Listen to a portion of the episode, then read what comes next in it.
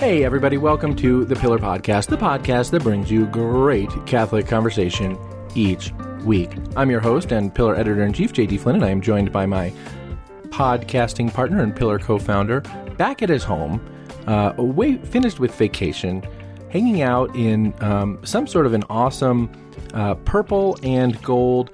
Uh, like it looks to me like a sort of it looks to me like what a Lakers sweatshirt from the 1980s that has cut off sleeves would look like, but in fact, it is uh, the, a T-shirt from a local high school of the sort of sports team of a local high school. Anyway, hanging out in that awesome purple and gold T-shirt today is uh, my podcasting partner and friend Ed Condon. Ed, how are you?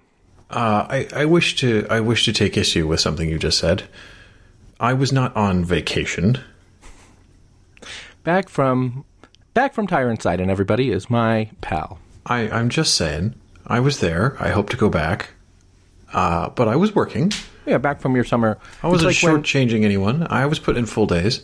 It's like when the Queen goes to up to Balmoral or whatever to Balmoral. um, Balmoral to uh, to sake. shoot pigeons or what have you, but she also has to go through that big red box of important stuff. That's her main her main job is going through that big red box of important stuff. Yes. Uh, she does receive big red boxes full of stuff that assist her in her governance of the various countries of which she is sovereign, like the United Kingdom, Canada, Australia, various other places. fact about that red box is that um, the queen has a trick. Her father taught it to her. She takes everything out of the red box and then she flips it all over on her desk because the feeling of her father, whose name was George something, uh, was that the things which the members of parliament wouldn't want him to see would be placed at the bottom of the box, and so he would always look at the things at the bottom. Uh, First, I learned that Ed in a sort of documentary, I think sort of made from old home movies and things like that about the Queen and her dad uh, called The Crown. It's available on a streaming television service called Netflix, which you can also rent DVDs. Do you have something like that in Inglaterra? the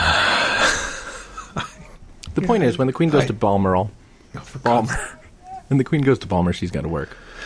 and you two worked when you were. Do you have a name for the cottage? I mean, do you call it like I don't know, rugby house or something? Uh, no, it's referred to in my family variously as either the cottage or the lake house. Hmm, hmm, hmm, I, I don't. if you were to name it, what would you, or, or your own home here? I, I- the thing is, Ed, the thing for you to know right now is that JD is having what might be referred to as a terrible, horrible, no good, very bad day. And it has nothing to do with work or the podcast or you, but I'm feeling a little bit spicy, and so I'm giving you this interrogation, and I'm going to keep it up for a while. And if you don't like it, dear listeners, you're welcome to fast forward until, I don't know, five, seven minutes from now, and we'll probably start talking about the church stuff that you're here for. But right now, I look, the podcast should not be um, my therapist, right? I mean, I sh- what I should not be doing is sort of like pouring out my feelings about the reason why I'm having a terrible, horrible, no good, very bad day, um, you know, to all of you and seeking your. But what I can do with the show is just sort of take some jabs for a while at whatever it is I feel like taking jabs at until I sort of get tired of that and we start talking about church stuff. So, Ed, if you were to name the cottage, what would you call it? Uh, I, I, uh, I, I, home. That's what I would call it if I could pick. if I could pick any name for it, that's where I would prefer to be. I mean, I've been back in DC for uh, exactly a week now, and well, it's humid and fetid, and every cicada still alive in the area appears to be in the two trees in my back garden. And Are the uh, cicadas dying off?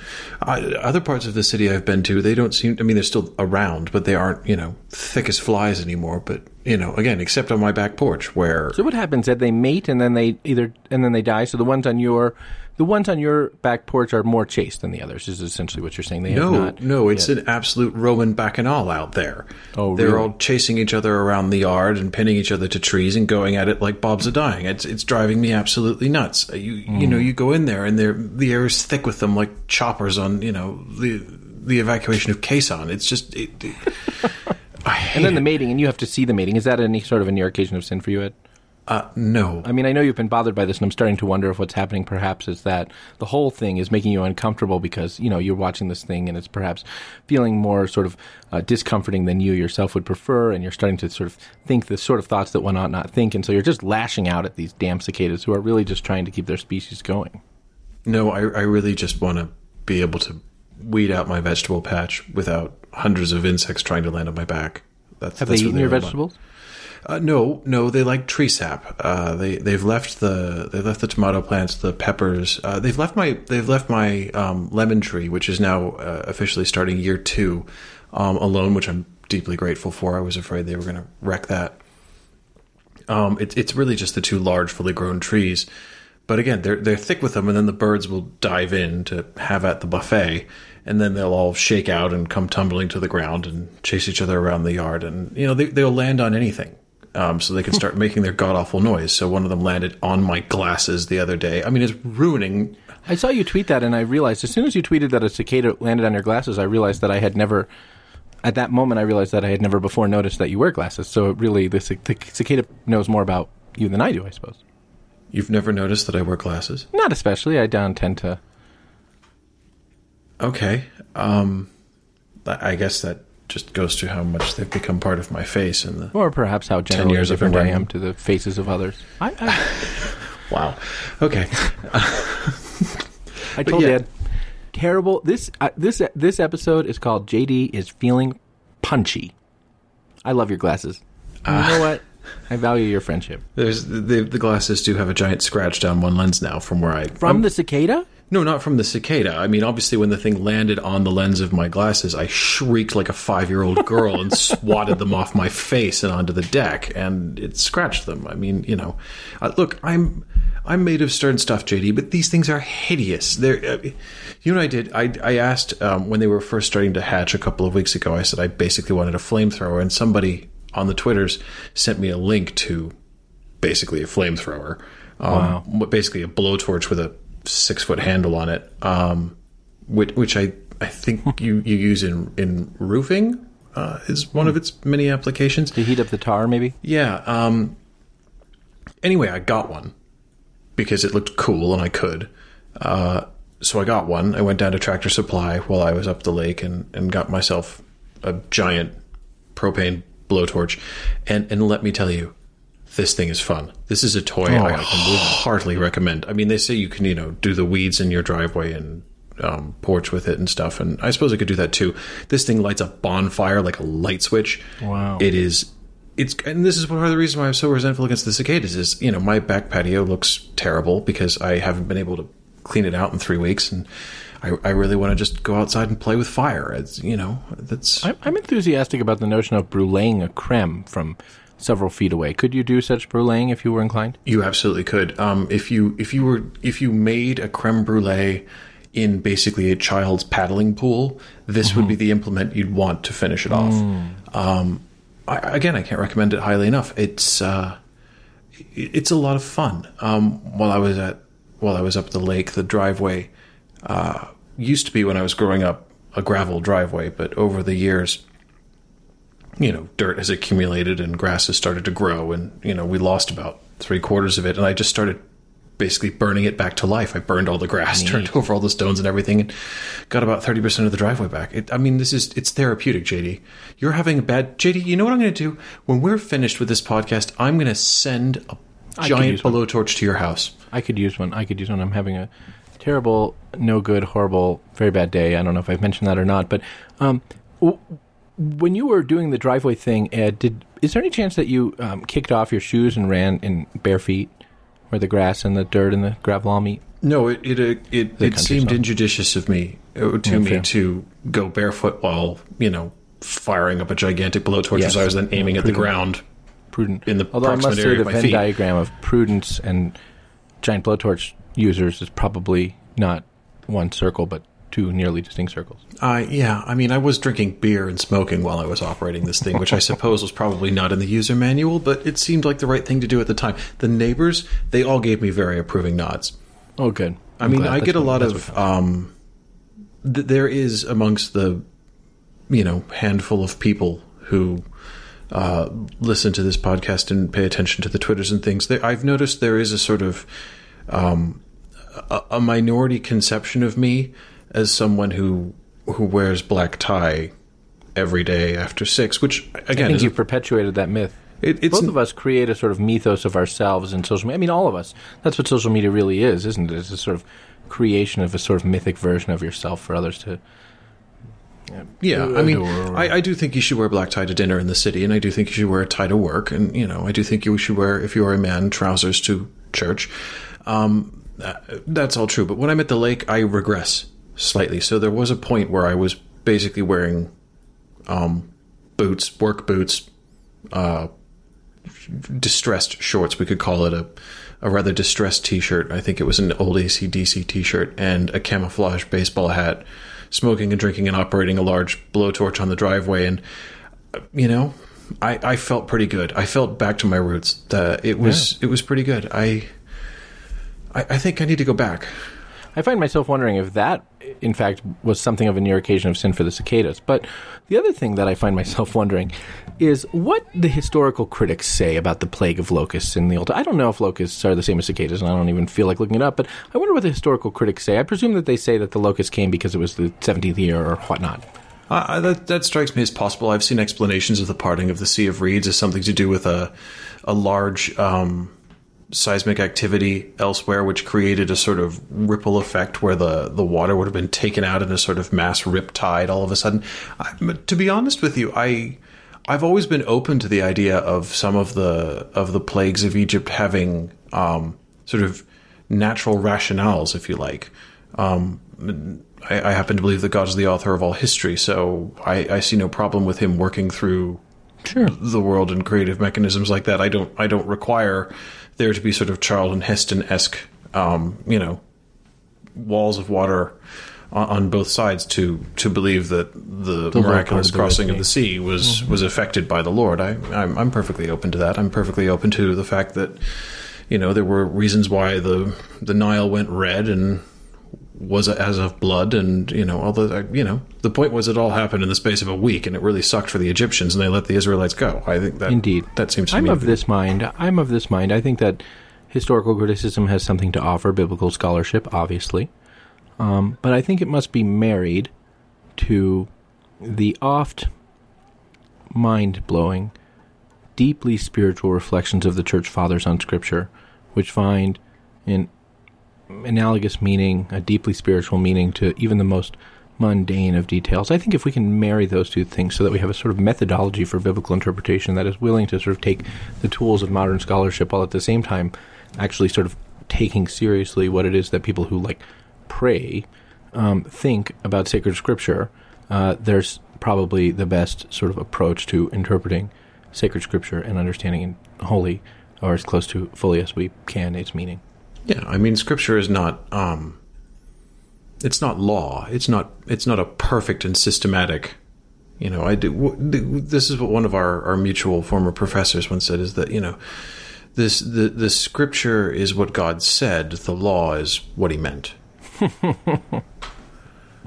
you know that there's there's a there's Just to an- clarify, because before we hear from the scripture, from budding young scripture scholars eager to make their bones by criticizing us on social media, we believe wholly and entirely that scripture is inerrant and is indeed the living word of God and a source of, uh, uh, you know, a font of sacred revelation by which we can know the truth as interpreted and taught to us, along with sacred tradition by the magisterium of the church, a great gift of the Holy Spirit um, for all of us and for our salvation.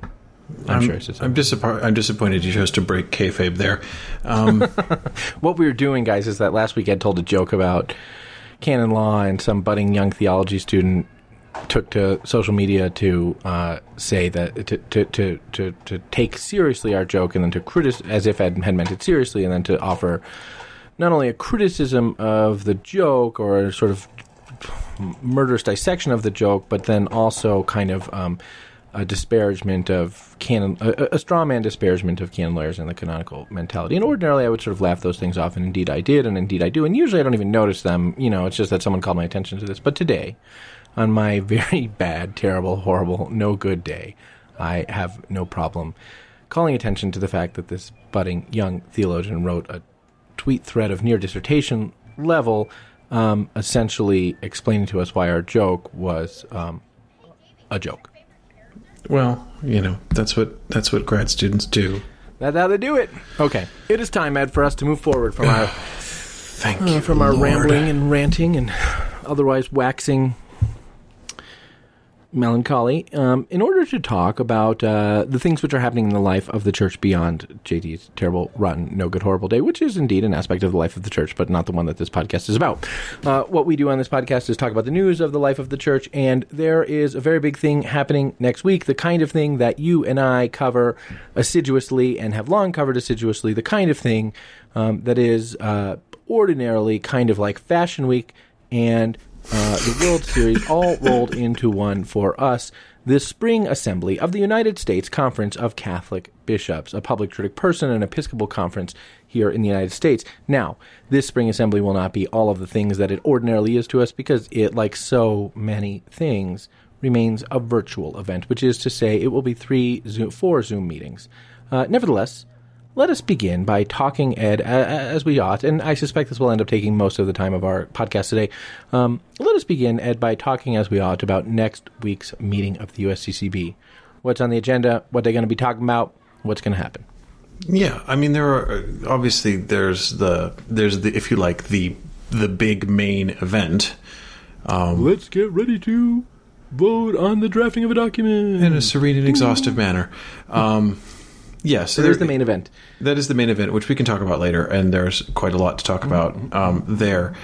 But I, I think it's worth noting that there are some other things on the schedule which, you know, merit attention and merit certainly the bishop's attention. And I'm sorry if all of those things end up being completely obscured by uh, by the one topic because you know they they merit their own their own discussion of things. Um, some of them, I admit, I don't know everything about. Well, then you have come to the right place, Ed, because while your expertise is Vatican finance, my expertise is the minutia of the United States Conference of Catholic Bishops. I have been a conference nerd for a very long time. This is my wheelhouse. It is. So, um, so um, there is, for example, JD, there are, I'm told, uh, two potential saints who are up for discussion at the USCCB. And now, this I did not know. I did not know this until we had an editorial meeting and discussed this and said, well, we should profile them. I was unaware uh, that, that there were two prospective American saints, two servants of God, up for discussion at the USCCB this year, and I'm I'm ashamed. Not to quite sure what that means. Well, I'm not quite sure what that means, but I'm also ashamed to admit that I didn't know that until we were discussing it. This seems like it should be a big freaking deal, and oh, you know, it's something to celebrate. That you know everything, everything about the USCCB and everything about the U.S. Church doesn't have to be contentious and negative and argumentative. Some things can be wonderful and faith affirming, and so we have here. I I presume, because again, I, I know nothing about it other than the fact that it's happening, and we now have a wonderful profile, which I'm looking forward to reading uh, about both of them that we have two potential saints. So, do do you have more information than I do about yes. this? Excellent. The United States Conference of Catholic Bishops, as, a, an Episcopal conference, duly and appropriately established in the in the, in the Church, um, functions in many ways. It has a limited legislative capacity. Episcopal conferences are able to, for example, set the age of confirmation in a place, set certain financial thresholds for diocesan administration, establish the norms of clerical dress, and issue any number of sort of statements uh, uh, of various kinds of teaching weight on pastoral activity or doc, you know, or matters of faith and morals.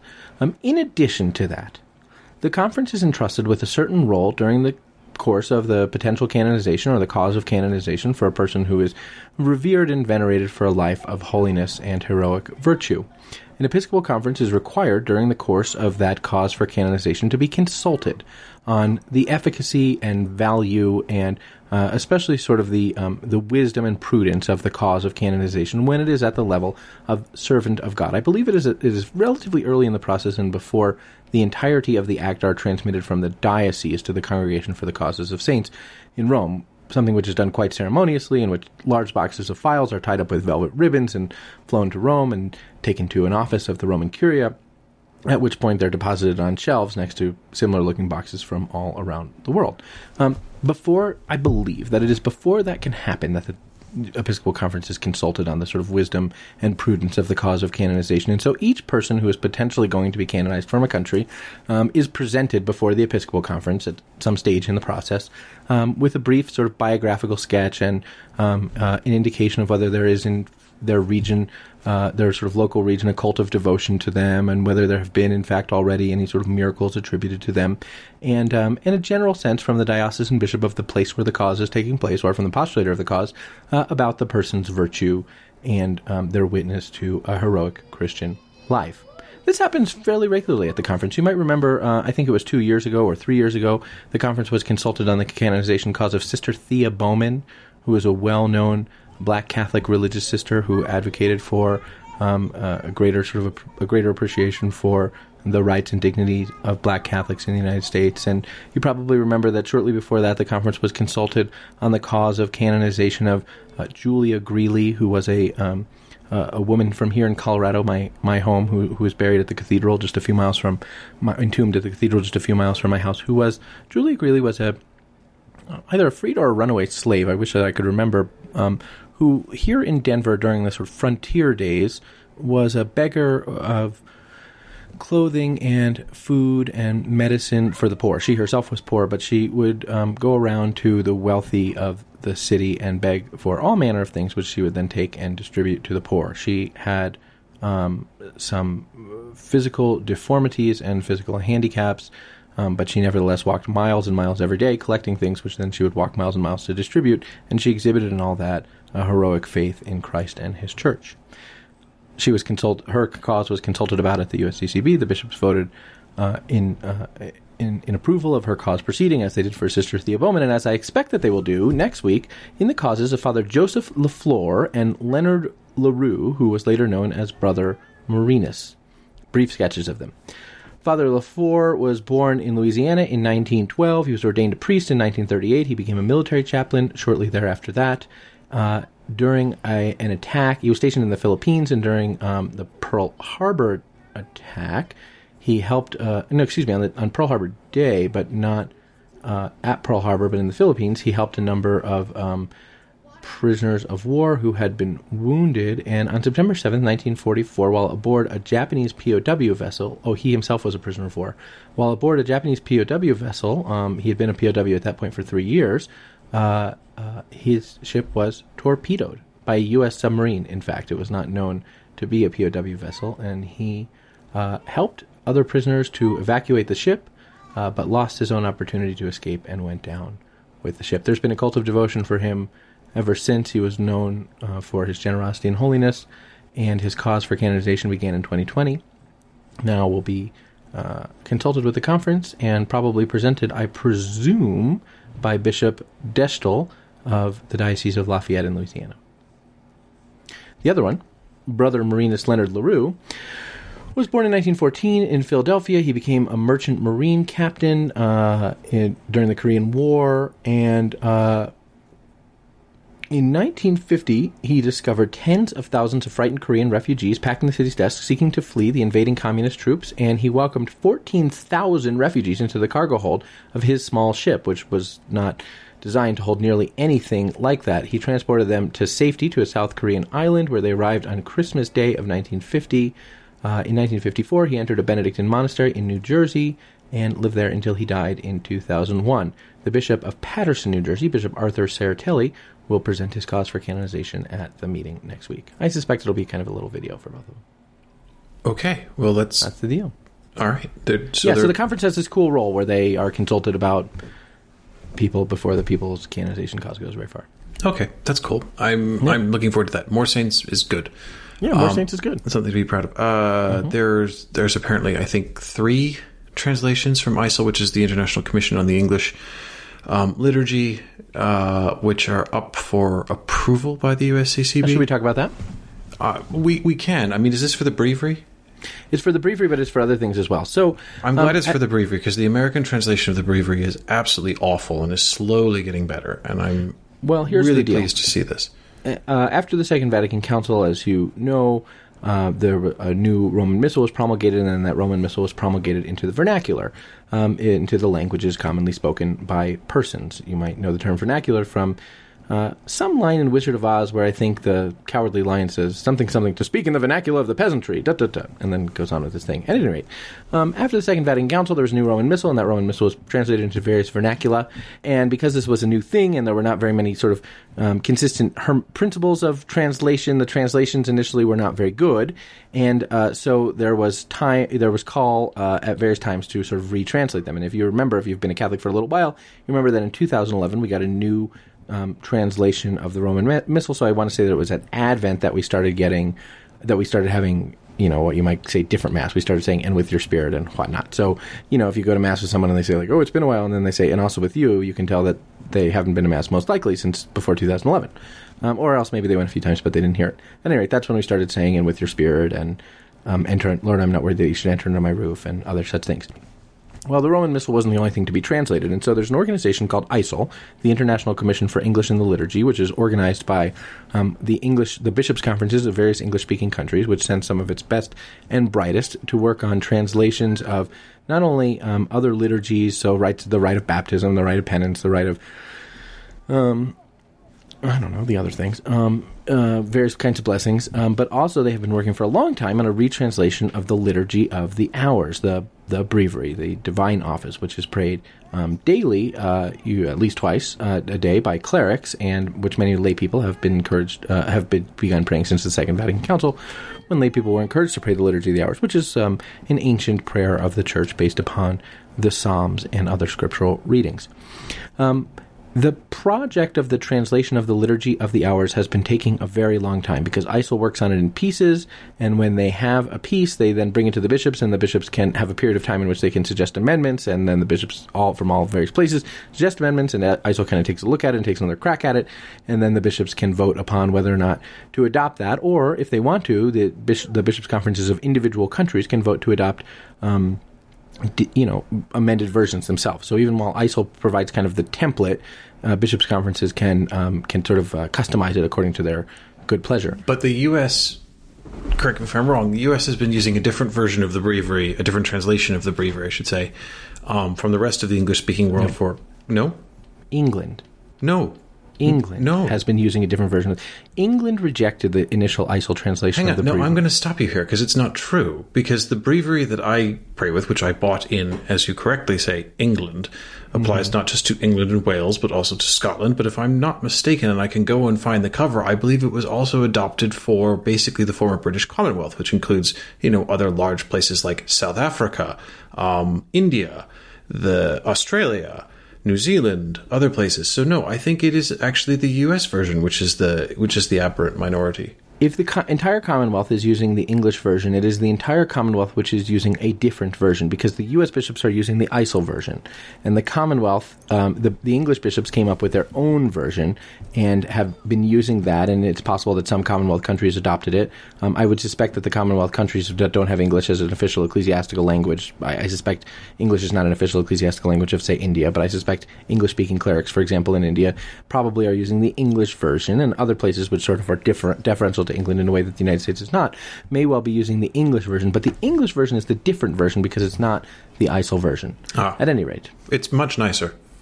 It may well be much nicer, although there's an expectation that when ICEL finishes, so the International Commission on the Liturgy is doing this thing, and there's an expectation that when ICEL finishes the entire translation of the breviary, many people expect that the Bishops' Conference of English, England and Wales will adopt it so that they can be kind of informed. But there's another thing, too, that kind of changes this, and it's this while ICEL provides the framework, the psalm prayers, the antiphons, the hymnody, the scripture used in the breviary, which is a pretty good amount of the breviary, is used according to the scriptural translation used by uh, by the church in a particular country. Yeah, and here in this the United is States, very we use the. New American Bible, and so while we use the New American Bible, I suspect that England at all probably use like the RSV or something like that, and so your breviary would also be different because of uh, different scriptural translations. Yeah, the place where I find it most jarring, and I suspect this is down to that, not um, not deviations from or in favor of ICEL, uh, is in the Magnificat and the Benedictus.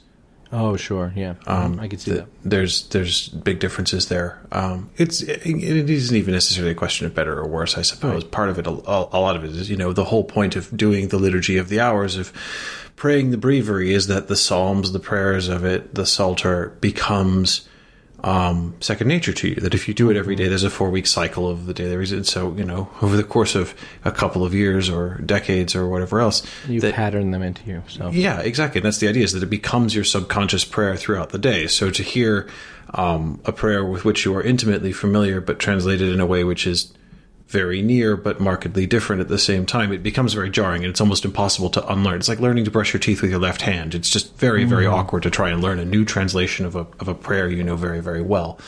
So yeah, I've I found that when, on on occasions when, for example, we've had clergy over and it's turned, you know, dinner o'clock or whatever, and they say, oh, well, I just need to say Vespers. You say, well, so do I. So we can just say them together, and then we whip out the breviaries, and you discover, oh, this is mm-hmm. This is awkward. Who should we use? And at which point I I offer. No, Father. Of course, we'll we'll use your translation. He says, "No, we'll use yours. It's your house." And I say, "Yes, I you're I feel right. like Mine the house better." translation should be the should carry the day. yeah, but I like to make the offer. Mm, That's very kind of you.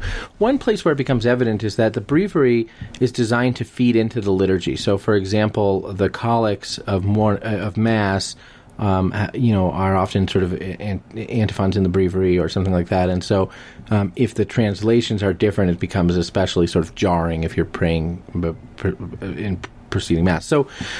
Once the new things are done, there is some expectation, but the bishops are continuing to vote on that, and I think they're voting on some other rites too, because there's a lot of like they, they did the big translation thing, which is the the the uh, the mass, the Roman Missal, but now they're having to do the other things. The breviary is the big project that's remaining, and then the other things. But one of the things that I learned today is that the um, the uh, Office of Readings is not undergoing a new translation. So the Office of Readings, which is an office uh, which includes long scriptural readings and also long readings from the Fathers of the Church and from other saints, which I think monks used to probably pray in the middle of the night, um, is not being retranslated in large part because that would be a gigantic project. But I'm given to understand that ICEL, the International Commission for English and Liturgy, is sort of reviewing their translation to make sure that they didn't like glaringly omit some sentences or something like that. Well, that would be good. Although it's my understanding that there isn't actually an English translation at all of, or at least an official one of the of the second cycle of the Office of Readings. That there's, Oh. you know, there's a at least in Italian, there's a there's a whole sort of year B, if you like, um, for you know for the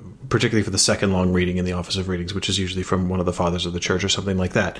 And the the official English translation only has sort of the first year, if you like, which if like me it rolls around to sort of the end of summer beginning of autumn and you're stuck reading long readings from saint augustine's uh, letter to the shepherds week after week after week in which and i don't this is not a knock on saint augustine's theology or you know anything else he's you know fantastic. Um, but boy can that guy overwork a metaphor.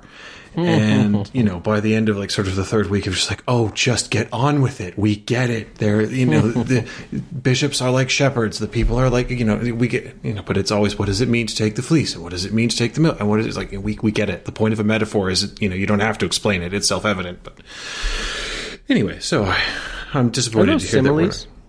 um, well, it would be if he introduced direct simile, but uh, I, I think the, at least my recollection of how it plays out in Augustine is he he uses a metaphor Oh, I see. You and were then subsequently unpacks it over Got it. three pages, and it's just like that's not the point of a metaphor. Indeed. Wunderbar. Well, okay, so they'll have some votes on that. That will be a thing that they vote on. And, you know, take heart, those of you who are anticipating eagerly a, a new translation of the Missal. Why would people eagerly anticipate a new translation of the Breviary, rather? This is why. Because the bindings fall off. They're books. And um, the books get, you know, in addition to the translations not being especially poetic or beautiful, the bindings fall off their books. Those books have, you know, the problems that books have. And, uh, and um, some people would like to get new ones or things like that. But um, uh, no one feels like they want to spend the money on a set of books right now when they're sort of waiting for new books to be translated. It would be like buying a code of canon law right now before a new code of canon law with the new book six had been printed. It's like maybe you'd do it so you'd have it for reference, but you wouldn't be expecting to use it on a daily basis. Um, That's an interesting And question. so- Do you think that all of the the canon law faculties and societies that have got commentaries out are going to redo their sections of Book Six, get new commentaries? I do think they're going to redo their sections of book six, and then they're going to sell entirely new commentaries. And they may take it as an opportunity to invite. So some of the people, for example, I mean, Some of the authors in the Canon Law Society of America's commentary on the Code of Canon Law are, to the best of my knowledge, no longer in priestly ministry or otherwise have faced serious legal and canonical challenges. And the Canon Which is Society, why they were, right, you might ask, why you might ask were these people asked to offer commentaries on the penal law of the church? Indeed, but some, I mean, some had faced those issues already. Yeah. Some um, have faced those issues uh, since since the time uh, of um, uh, of their publication, and so the CLSA, the Canon Law Society of America, may well decide. I don't know, but may well decide to sort of have some things rewritten on as it, things have come to light since then about some of the authors. Now, I'm not the sort of person who thinks that a person's writing, and especially scholarly work, can't be of some value um, because of some significant issues in their moral life. But nevertheless, um, if though if there are sections which are like particularly problematic in light of particular issues, I suspect the CLSA may decide in the aggregate to have them retranslated. I don't know. For my, for my own, I find it odd to have what are effectively convicted criminals writing the official commentary on penal law. But you know, uh, you can't you can't dispute their personal investment in the subject. I Beggars suppose. can't be choosers. That's true. Nothing like a jailhouse lawyer, as they say. Indeed. Okay. So that will be the thing that is the ICEL vote. Now, the bishops subsequent to that, I'm not saying subsequent in terms of order because I don't know what the order is, but I, the next thing I think that the bishops will vote upon is something called a national national pastoral framework for marriage and family life ministry in the United States. Okay, this is this is the thing that I mean. This shows you the extent to which the discussion about so-called Eucharistic coherence has completely overshone everything else. Because this would be a huge deal. This would be a very any big other deal. year. Can you imagine if you know?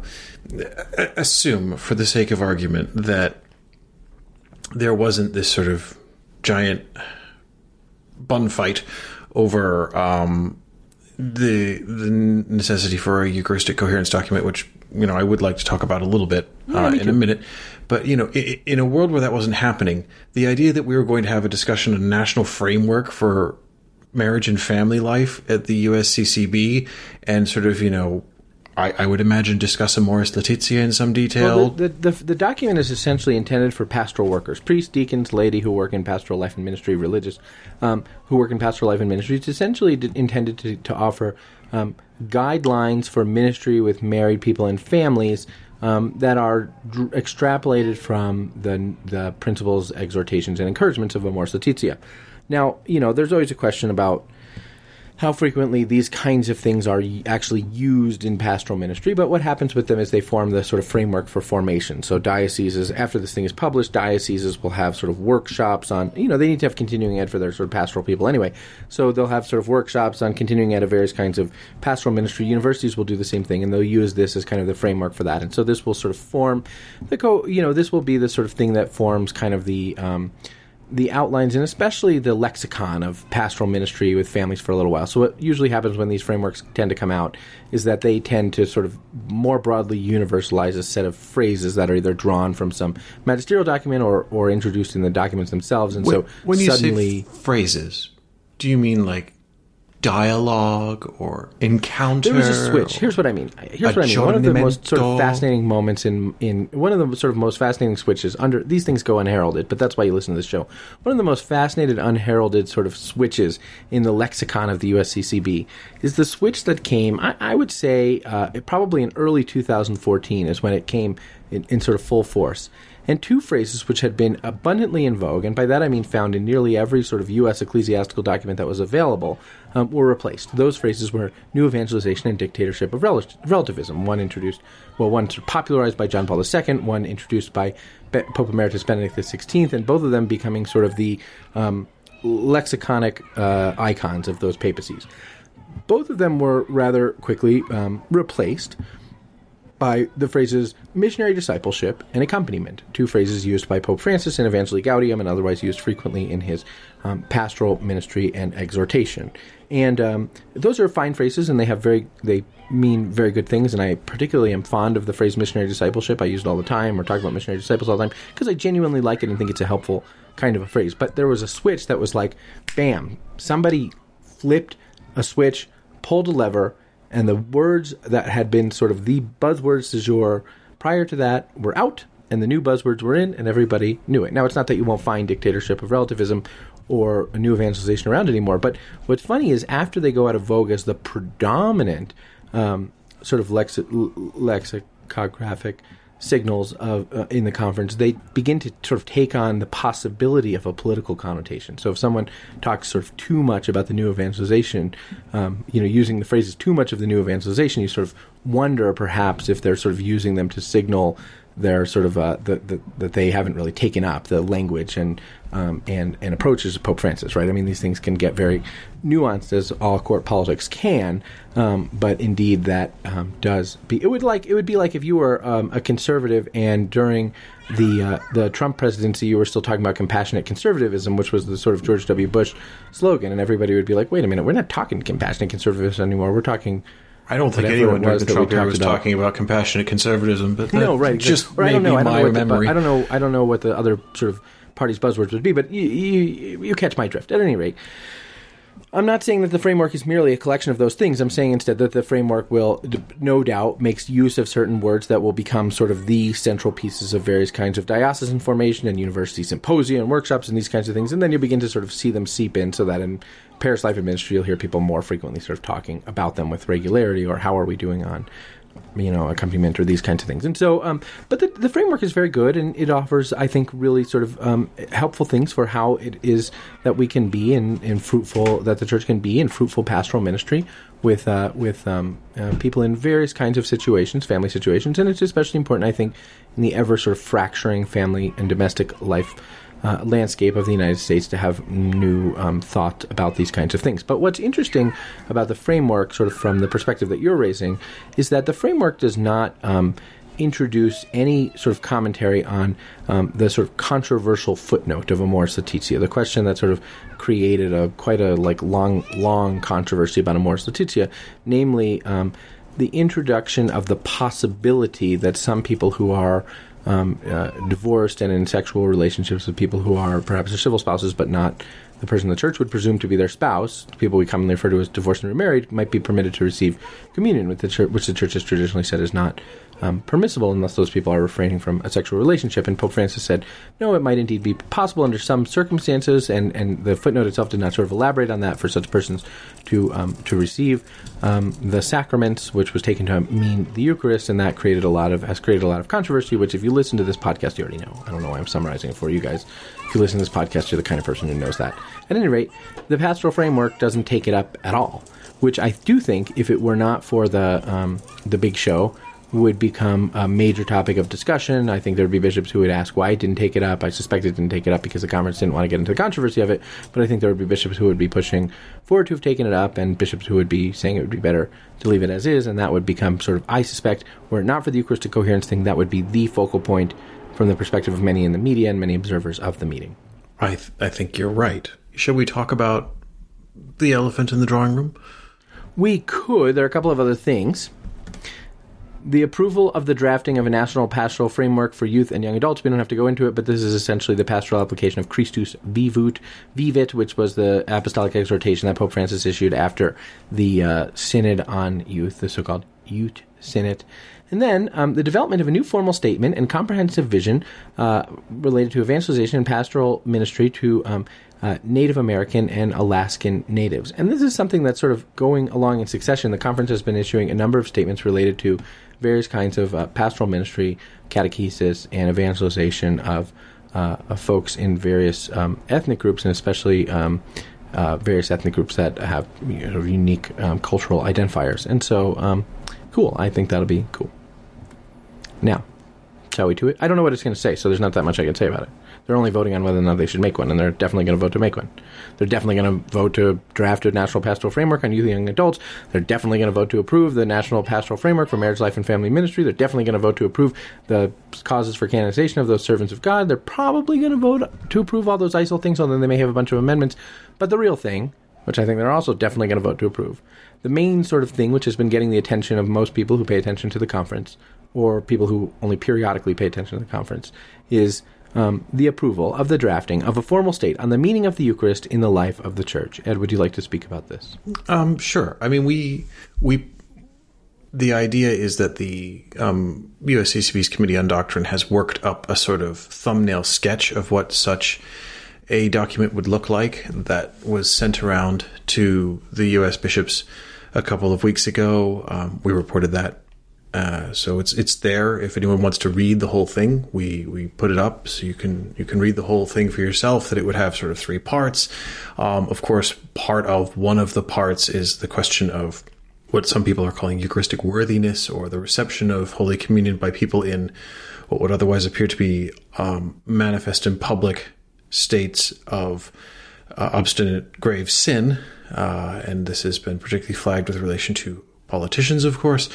Um, and and there's been this big bun fight about it, and we reported on uh, the letter from some 68 bishops. Uh, called- from 68 bishops. well, this is the thing. We reported that there was a letter sent to Archbishop Gomez, the president of the USCCB, from With the names by, of 68 bishops. yeah, with the name of 68 bishops calling for this entire thing to be shelved, to be dropped from the June agenda. Um, we reported that Gomez, uh, at least, you know, didn't appear minded to accede to this letter's call because that's after that he circulated the draft of this doctrinal committee thumb sketch of um, of what the document would look like if it were so approved. So it's clearly staying on the agenda. But this week the story took an interesting turn, which is we we got a hold of the list of the 68 uh, supposed bishop signatories, and we and we published that. And I thought it was um, good work to get that up because you know I think if uh, if you if you put your name on something, that's good. You deserve to be recognized for having so done, and uh, you know the, we we should we should have uh, we should have that to consider. But but it took an interesting turn because we heard from a few um, bishops who who said that they had actually subsequent to the letter being sent asked for their names to be taken off. Um, we heard from one archbishop who said. Uh, effectively, that the first he knew of his having signed it was when we published his name as one of the He had sixty-eight. said he was open to signing it, but he wanted to see it first. Then he never heard about it again. And then uh, we published the names, and his was on it. Now, this was Archbishop uh, Schnurr of Cincinnati. Now, I, I, I'm, I'm, I'm open to all kinds of explanations for how uh, someone who has not agreed to sign a letter sees his name appear on the letter. Uh, The most charitable explanation is that those who organized the letter had uh, forgotten the situation of Archbishop Schnurr wanting to see the letter before his name being put on it, and they there was some failure of organization, and therefore um, it was an oversight. That is indeed the most charitable explanation. Whether it's the most likely explanation, I do not know. I don't know either. I, I do think um, I, I find the I find the matter curious, JD. Uh, I have questions about it. I, I put some of those questions. We put some of those questions to the Archdiocese of Washington because, of course, the letter was sent on the the official letterhead of Cardinal Wilton Gregory of Washington. Uh, he being, at least by implication, the letter's principal author and organizer. Um, we we've not received a response or an acknowledgement to those inquiries, which is a shame. Um, Yeah. You know, I, I I think this is one of those things that you know, asks for clarity. But I mean, more interestingly, we've had we've heard from a couple of bishops sort of privately since then tell us that you know similar things to what we heard um, from other bishops who've asked for their names to be taken off, which is that the the letter as it was, if you like, pitched to them was they there was going to be this letter. It was going to go to Archbishop Gomez, and it was basically going to be um, praising and thankful for Cardinal Ladaria's letter to the U.S. bishops from a few weeks ago, calling for an, ex- an exhaustive and serene debate on the the subject of Eucharistic coherence and all this, and sort of asking for maximum collegiality as the conference proceeds with this discussion and everything else. But that there had been no indication when they were sort of pitched the idea of signing on to this letter uh, that there was going to be this call for the the entire subject to be junked from the June agenda, and that they were somewhat surprised to see this, uh, not just as the in, in the final text, but as the first uh, key and virtually sole point of the letter. Um, and, and I think that also raises some questions about how the letter was, uh, if you like, put around for consultation and signature amongst the bishops. I. Uh, I'm I'm not just confident. I'm absolutely certain that there's a vigorous conversation going on amongst the bishops right now about what exactly has gone on here and how it has come to pass that names appeared on the letter that didn't agree to sign and other names appeared on the letter that thought they were signing on to something completely different. Um, the whole matter is very curious, JD, and I suspect that we will not. I suspect that we'll, you know, we'll get the occasional allusion to this during the the June meeting. I think there will probably be some veiled, possibly barbed references to this. I think there's definitely going to be some chit chat about this during the executive session when the well, the cameras aren't going to be turned off because the whole thing's on Zoom. But um, when everyone else's cameras are going to be turned Yeah. off and it's just the bishops talking to each other, I suspect there will probably be what I would call a free and frank exchange of opinion um, about the whole situation. And, you know, that's good. I think the bishops are entitled to have free and frank exchanges of opinion. I, I, I suspect that, to be perfectly honest, there may be, and I'm trying not to make this all about us. Um, it's not all about us, or even a little bit about us, but I do suspect that, in fact, during the course of the executive session, there may also be a discussion among those bishops who are dissatisfied by um, vigorous media reporting of this subject. I think vigorous media reporting of this subject is important because um, it's a subject which considerably impacts the life of the church and in which there is sort of half a narrative out in public and has been to bear all along without sort of a full and clear understanding of the way in which um, those entrusted to the pastoral leadership of the church have are exercising their offices. I think it's important to have clarity and understanding of that, especially in light of the church's promise of sort of procedural and um, uh, apostolic and zealous clarity and transparency. Nevertheless, I suspect that during executive session there may be those who ask what can be done about nosy, uh, pernicious journalists sticking their noses into such matters.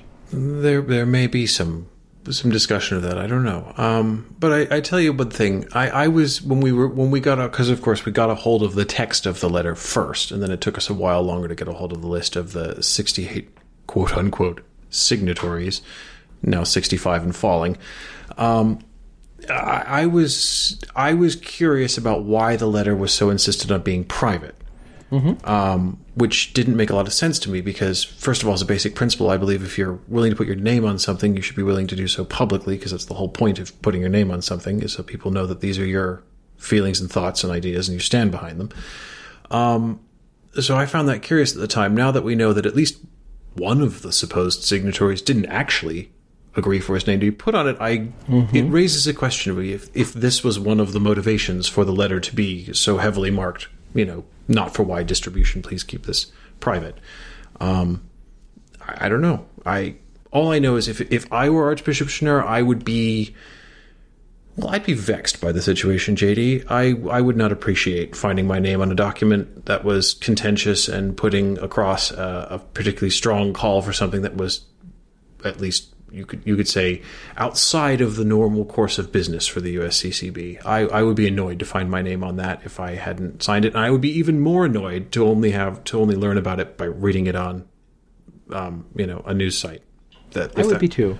I, I would be too, and I suspected that there are other bishops, and I have good reason to suspect. Although, I ha- if I had confirmation of this, I would print it. Um, but I have good reason to suspect that there are other bishops who also uh, have their names on the letter, who um, who whose names were on the placed on the letter under dubious circumstances. So we reported about three bishops who either took their name off the letter subsequently or said they never agreed to put their name on the letter, and one of whom was sort of given a, an inaccurate summary of what the letter was actually going to be. And I'm given to understand that there are other bishops who may be in that same situation, although I haven't yet confirmed that. I think there are some bishops who have now decided, sort of seeing something of a maelstrom around the whole thing, that they prefer not to. Um, fuel the fire. you know, stick their necks out on this, which you know, fair enough. Far, far be it for me to, um, Mm, yeah. I I mean, this is an interesting thing. Is part of the reason it took us so long to get the list of the signatories and get the get the text of the letter originally is because none of none of the signers, apart from a very few of them, actually had copies of the letter. It Yeah. seems, and you know, again, I'm not suggesting that they the supposed signatories of the letter were not given a copy of the letter to which their signatures were added because no one wanted them to see what they'd actually been signed on to. But again, if I were one of them, I would have questions about that. It seems unusual to me. It seems awkward. I it smells fishy, JD. It does indeed. It does indeed, and uh, more to come. I don't think you know. Initially, I thought more bishops might come forward and and speak to their experience of putting their name on the letter or not putting their name on the letter. At this point, it's been a couple of days. I don't think that's going to happen, but I do think certainly, kind of, there is there are enough questions. Any one of those things can be explained, but there is a preponderance of those things, and usually, when you have a preponderance of improbable circumstances, you begin to suspect that there may be a different explanation for them. And what we do know, of course, is that those who um, moved. So, I mean, it's perfectly reasonable, I think, for some people to say, yeah, we want to talk about the thing when we're all in person with each other. Um, you know, I think that's an understandable, sort of on its face, an understandable position. Um, but what we do know, uh, and what could give rise for some to suspect that there are ulterior motives, and I'm just sort of laying out the facts.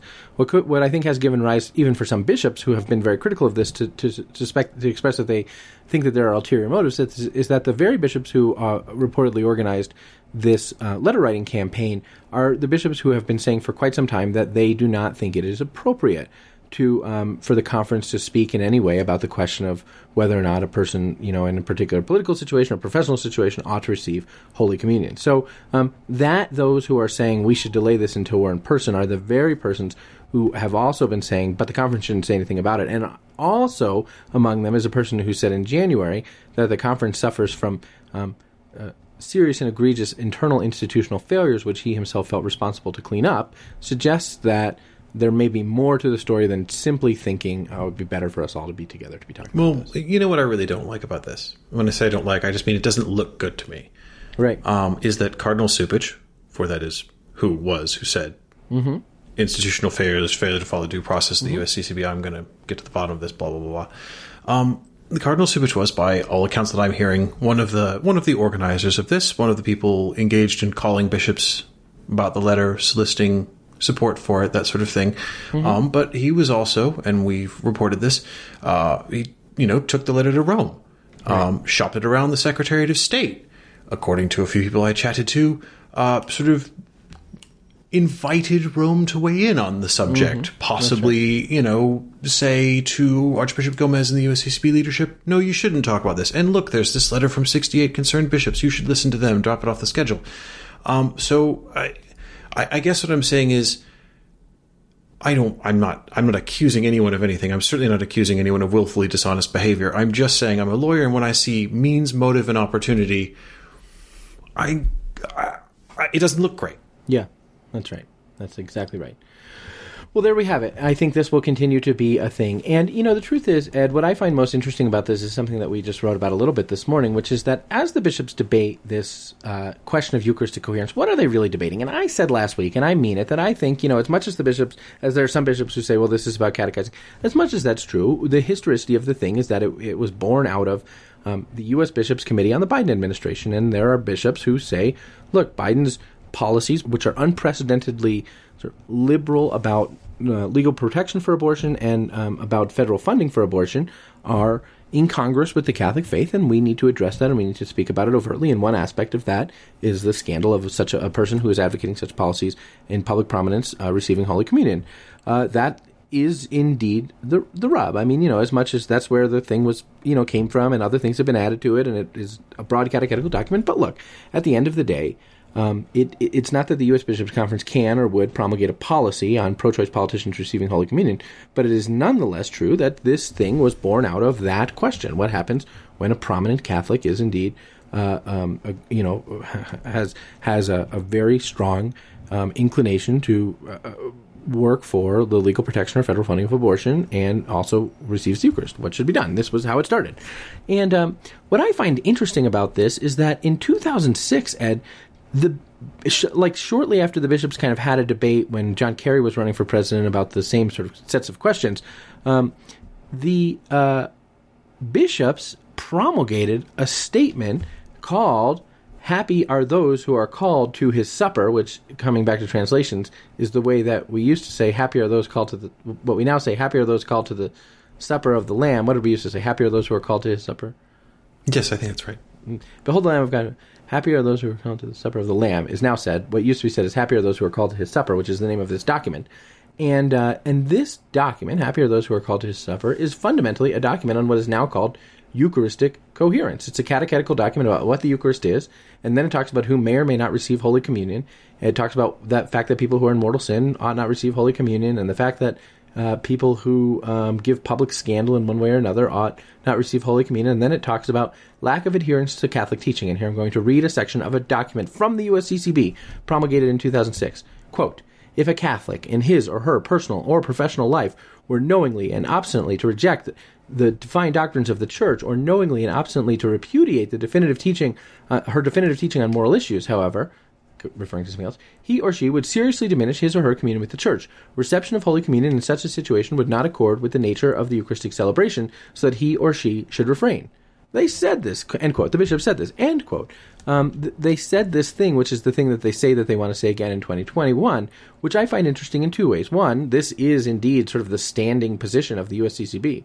So if nothing happens, this will remain the standing position of the USCCB. I find it interesting that those who sort of oppose the vote on this have not kind of brought this up.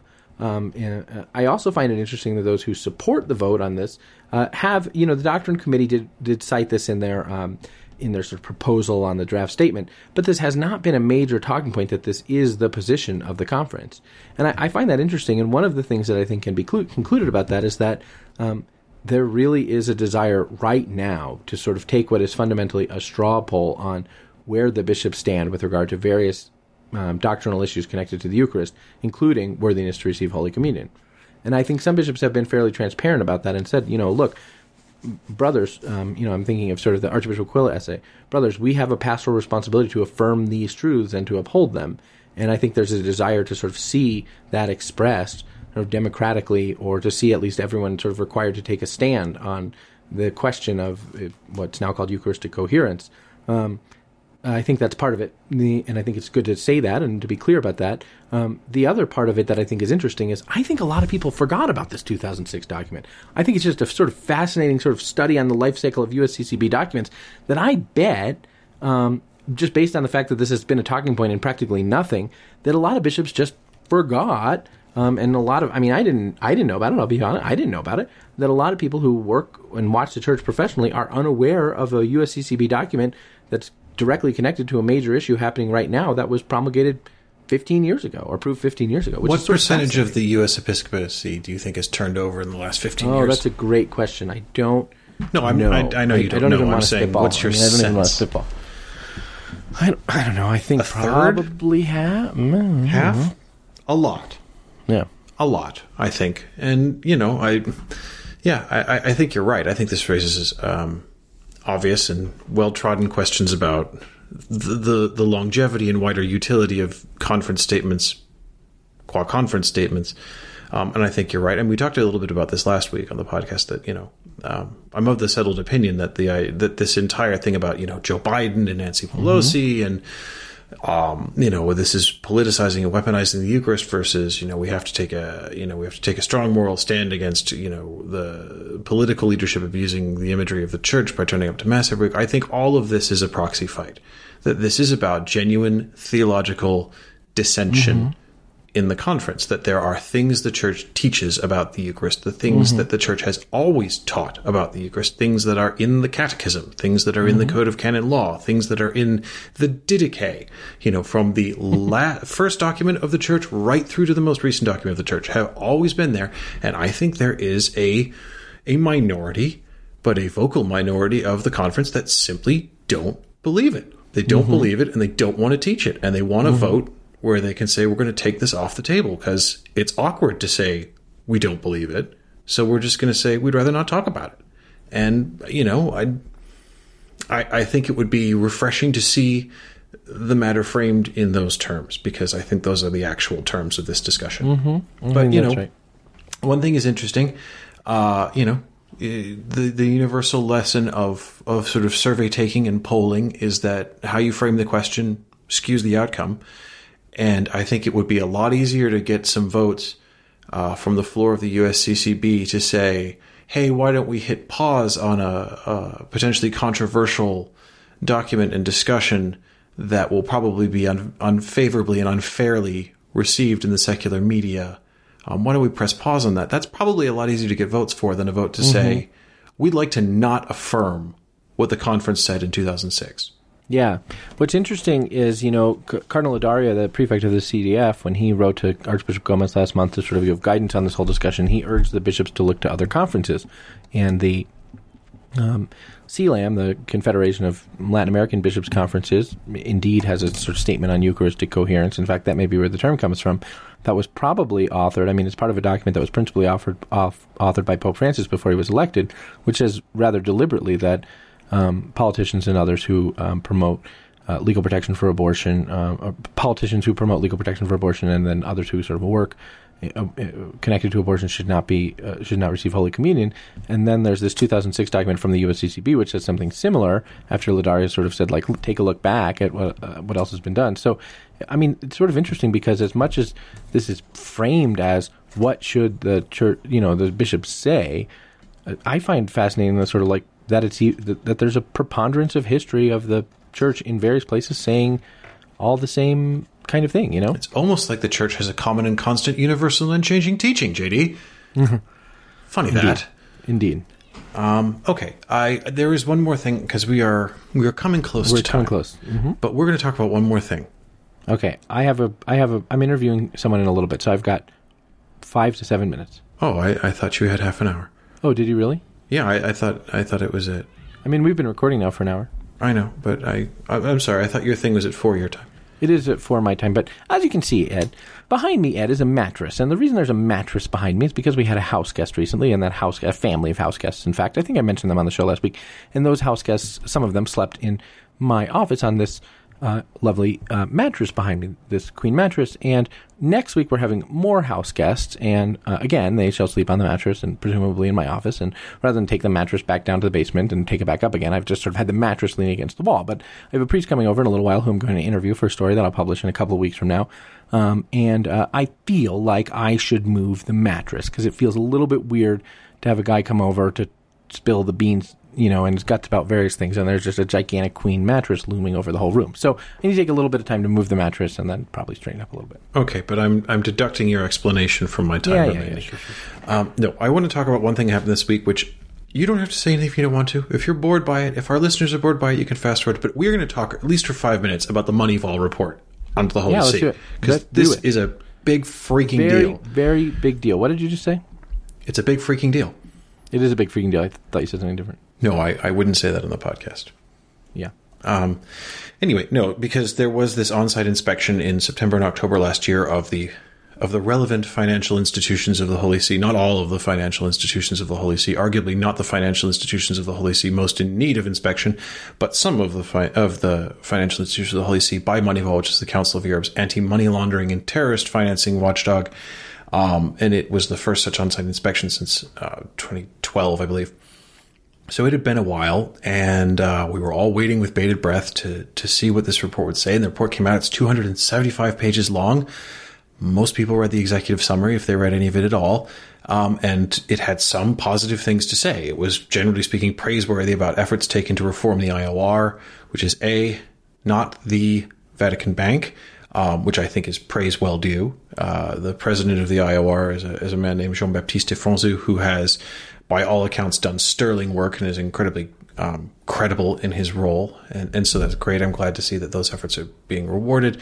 Um, there was some praise for how sort of internal reporting or flagging or whistleblowing mechanisms are working in terms of financial stuff, which is visible because, for example, the IOR is the organiza- is the institution that blew the whistle on the Secretary of State about the London property deal um, when you know Cardinal Parolin tried to strong arm the bank into giving him 150 million euros to refinance the mortgage on the London building. So I mean that is that is working well. The sort of internal whistleblowing thing is working well. That's good, and again, praise well due. Um, and, and this was, uh, you know, it was also recognized that a lot of accounts have been closed at the IOR over the last nine years. You know, the period leading up to you know the, the report, the relevant reporting period since the last inspection in 2012.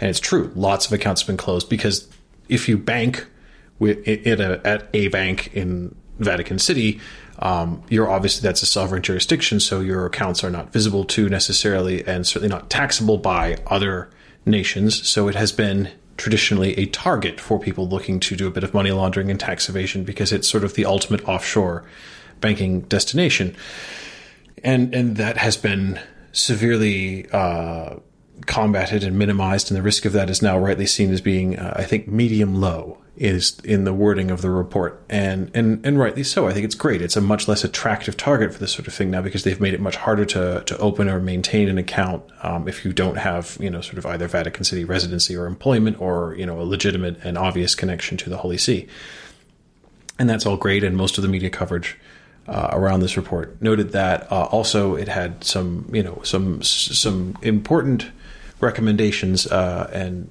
uh, around things still to be done. the inspectors noted a lack of expertise, resources, and manpower for the prosecution and investigation of financial crimes in the Holy See, which I think is, we could say, fairly apparent.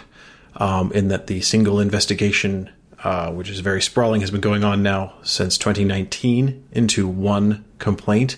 Um, and they have at times appeared rather out of their depth or overmatched as they have tried to follow all the threads of this, which extend, and these are just the ones that I know of, to Malta, Switzerland, London, Luxembourg, uh, Italy, and several other countries in between. So, I mean, they're, you know, there's a big job, and they are definitely under resourced and undermanned and lacking in a sort of full time dedicated expertise. And so the report called for, for a beefing up of that. Pope Francis has made, it should be noted, a number of pointed financial reforms in the last few months. Um, I, interestingly, so the report was supposed to come out at the end of April. It didn't.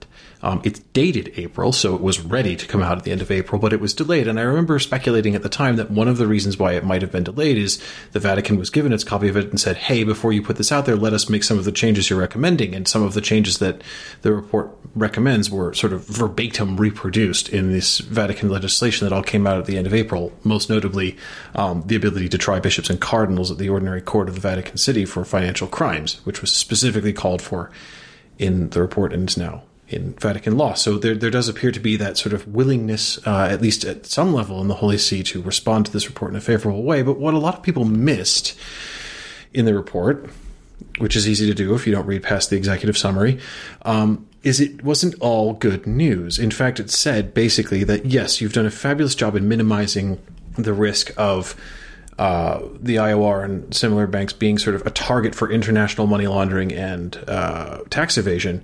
But your biggest risk now is internal corruption, is abuse of office, is misappropriation, is fraud by Vatican officials.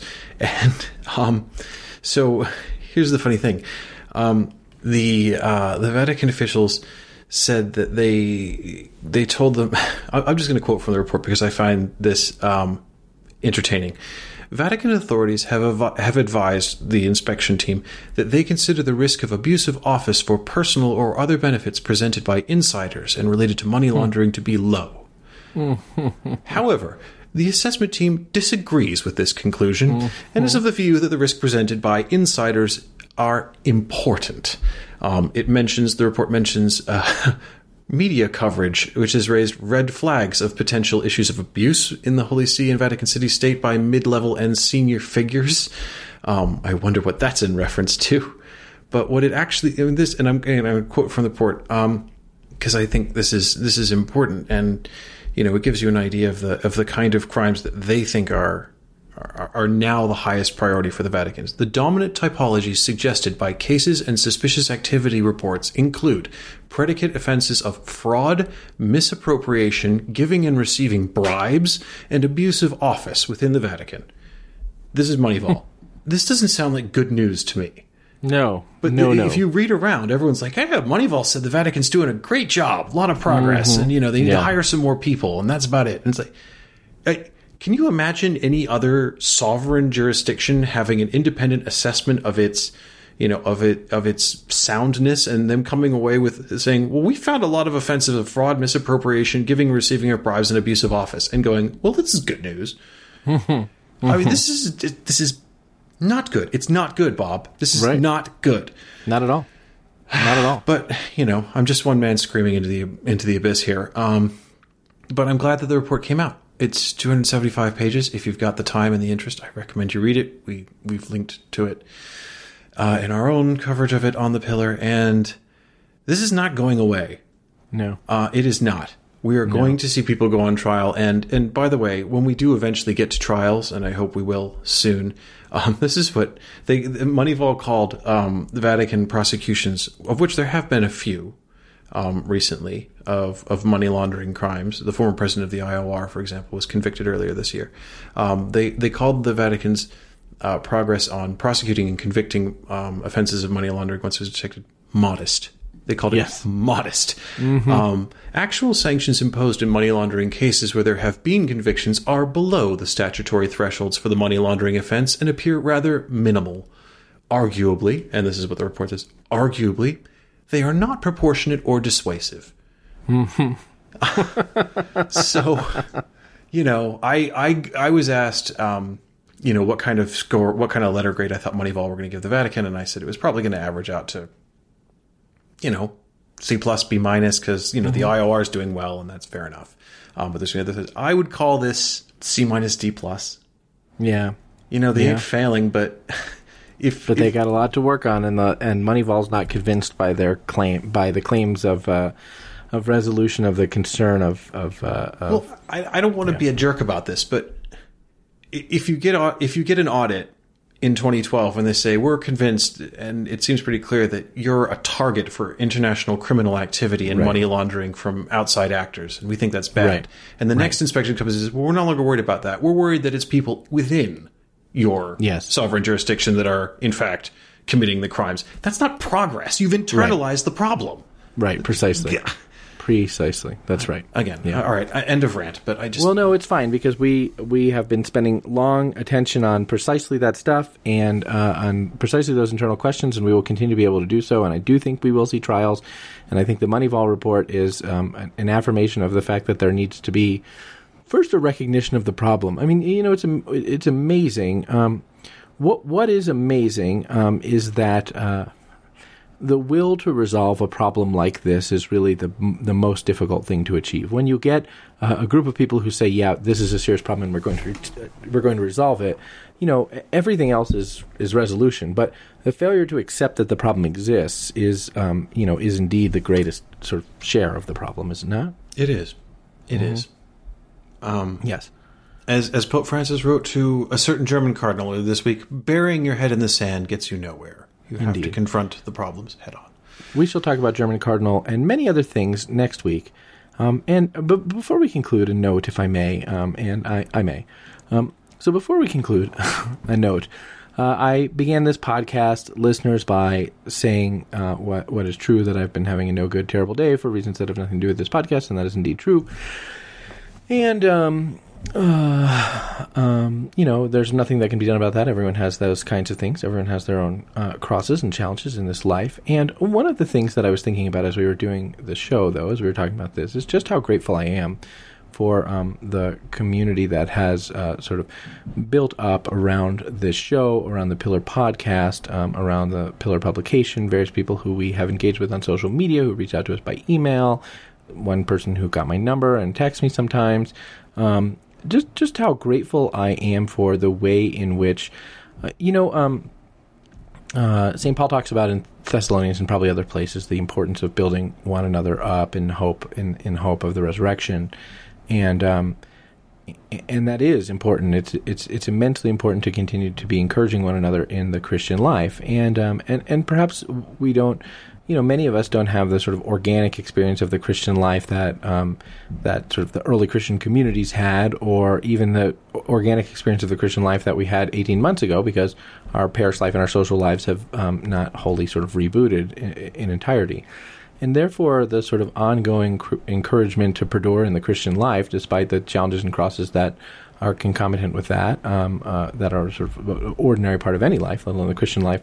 Um, uh, the, the, the virtue of encouraging one another up uh, uh, about those things is is uh, should go without saying. And uh, but I don't want it to go without saying because I am in, indeed deeply grateful for um, the community that we have been able to experience here, and even I dare I say the friendships that we have been able to experience through this podcast. So a podcast, you know, seems in a certain way to be a mere static medium. That is to say, Ed and I talk and you listen, but it hasn't proven to be that at all. It has proven to be far more dynamic than that because you guys give us a crap ton of guff and um, send us notes when things are helpful to you and send us notes when you don't think that we've been hel- helpful enough. And uh, and all of that I think is a way of building one another up. So let's keep at it. And more to the point thank you all for continuing to listen for continuing to read our work. And, and most especially thank you all for uh, continuing to subscribe to our work. Yes, thank you. yes. All right. Uh, well everybody the Pillar Podcast is a production of Pillar Media and Ed and JD Production. I'm your host, JD, feeling like a sad sack Flynn, and I'm joined by my podcasting partner, Ed, vindicated by the Moneyval Report, Condon. We'll be back next week with a somewhat special edition of the of the Pillar Podcast, which we will record midway through the USCCB's, uh, you know, to do. Adios.